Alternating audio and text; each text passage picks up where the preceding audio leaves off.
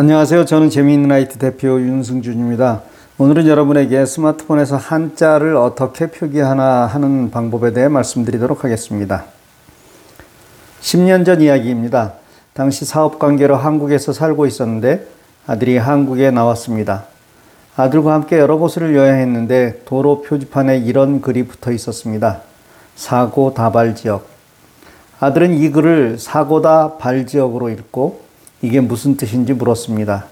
아들에게 사고 다발 지역을 설명하면서 왜 우리는 사고 많이 나는 곳이라고 쓰지 못할까 하는 생각을 했습니다. 한글은 우리 한국 사람뿐 아니라 전 세계가 인정하는 세계 최고의 언어입니다. 전 세계 언어 중 유일하게 누가 만들었는지 아는 언어이고 따라서 기념일이 있는 특별한 언어입니다. 그런데 정말 놀라운 것은 이진법을 사용하고 있는 컴퓨터 시대에 가장 적합한 언어라는 것입니다. 일단 여러분의 이해를 돕기 위해 기본 개념을 말씀드리겠습니다. 컴퓨터는 이진법을 사용한다는 사실을 잘 아실 것입니다. 이진법이란 0 혹은 1, 이 두 개의 숫자로 모든 수를 표시합니다. 이것을 비트라고 하며 이 비트가 8개 모인 것을 바이트라고 합니다. 비트가 8개 모인 것, 1바이트 중 가장 작은 수는 00000000이고 가장 큰 수는 11111111입니다. 이를 십진법으로 환산하면 가장 작은 수는 0이고 가장 큰 수는 255라는 의미입니다. 즉 256개를 구분할 수 있다는 뜻입니다. 여기서 알파벳 26자를 대소문자 구분해도 52개, 제로부터 9까지 숫자 10개, 플러스 마이너스 등 각종 기회를 다 포함해도 256개 안에서 표현이 가능합니다. 그래서 알파벳 한 글자, 숫자 한 자를 1바이트로 표시한 것입니다. 따라서 컴퓨터 초창기에 한글도 이런 방식을 따랐습니다. 즉, 한글이라고 표기하지 못하고 히읗, 아, 니은, 기역, 으, 리을 이렇게 표기한 것입니다. 이것은 영어를 따른 결과 6바이트나 필요하게 된 것입니다. 40여 년 전 제가 컴퓨터를 시작하기 전까지 대형 컴퓨터 시대에서는 한글 입력하거나 프린트하는데 애를 먹었습니다. 그래서 한글 학자들과 컴퓨터 전문가들이 한 자리에 모였습니다. 저도 여기에 참여했습니다. 이때 한글은 초성, 중성, 종성으로 만들어졌다는 사실을 알게 되었습니다. 따라서 2바이트를 연결하면 16비트가 되는데 첫 비트를 빼고 나면 15비트, 그것을 초성, 중성, 종성으로 각 5비트씩 나누면 된다는 사실을 발견하게 된 것입니다.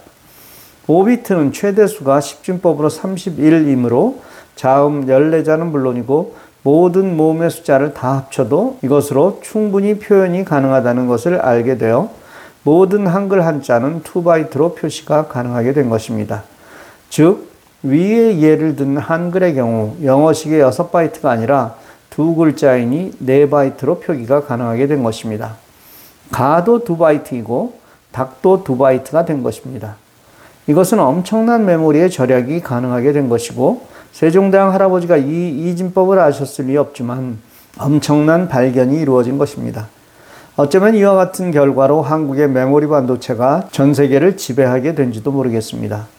이 이야기를 다 기억하려 하지 마시고 영어 한 글자는 한 바이트, 한글 한 글자는 두 바이트로 기록된다는 것만 아시면 됩니다. 그런데 우리 한글은 나중에야 만들어진 것이고 우린 우리말을 아주 오랫동안 사용해 왔는데 그 표기를 한자로 해왔습니다. 따라서 우리말 중에는 한자로 표기해야 뜻이 명확해지는 것이 있음도 당연합니다. 스마트폰을 사용하면서 어떻게 한자로 표기하실 수 있을까요? 많은 어른들이 한자를 쓰시려고 한자가 가능한 키보드를 새로 설치하시는데 이런 키보드를 설치하고 나면 말로 글을 쓰는 기능이 되지 않아 많이 불편했습니다. 그럼 지금부터 한글을 한자로 바꾸는 아주 쉬운 방법을 알려드리겠습니다. 안드로이드 폰의 경우입니다. 삼성 키보드에서 쉼표를 꾹 누르고 있으면 한자가 나옵니다. 그 상태에서 한글로 입력하고 한자를 누르면 여러 한자가 나타나는데 그중 맞는 것을 선택하시면 됩니다. 너무 쉽죠? 아이폰의 경우는 네이버 스마트보드를 설치하십시오. 설정에서 이 키보드를 활성화하는 버튼을 켜놓으시고 일단 한글로 글을 쓰고 마이크 버튼을 누르면 한자가 보입니다. 그 한자를 선택하면 여러 한자가 나오고 그 중 해당되는 글자를 선택하면 됩니다. 어쨌든 우리 글이 아니라 조금 복잡합니다만 굳이 한자를 쓰셔야 하는 분들이 적지 않게 알려드립니다. 알면 너무 간단한 것을 잘 몰라 헤매셨다고요? 저도 마찬가지입니다. 처음부터 다 알지 못합니다. 어떤 경우는 누군가 물어보면 그때 찾는 경우도 있습니다. 제가 여러분보다 잘하는 것은 딱 하나, 필요한 것을 빨리 찾는다는 것입니다. 어쨌든 이렇게 서로 배워가는 것입니다. 오늘 내용이 유익하셨다면 나누셔야 합니다. 내가 유익했다면 누군가도 그럴 것이기 때문입니다. 감사합니다.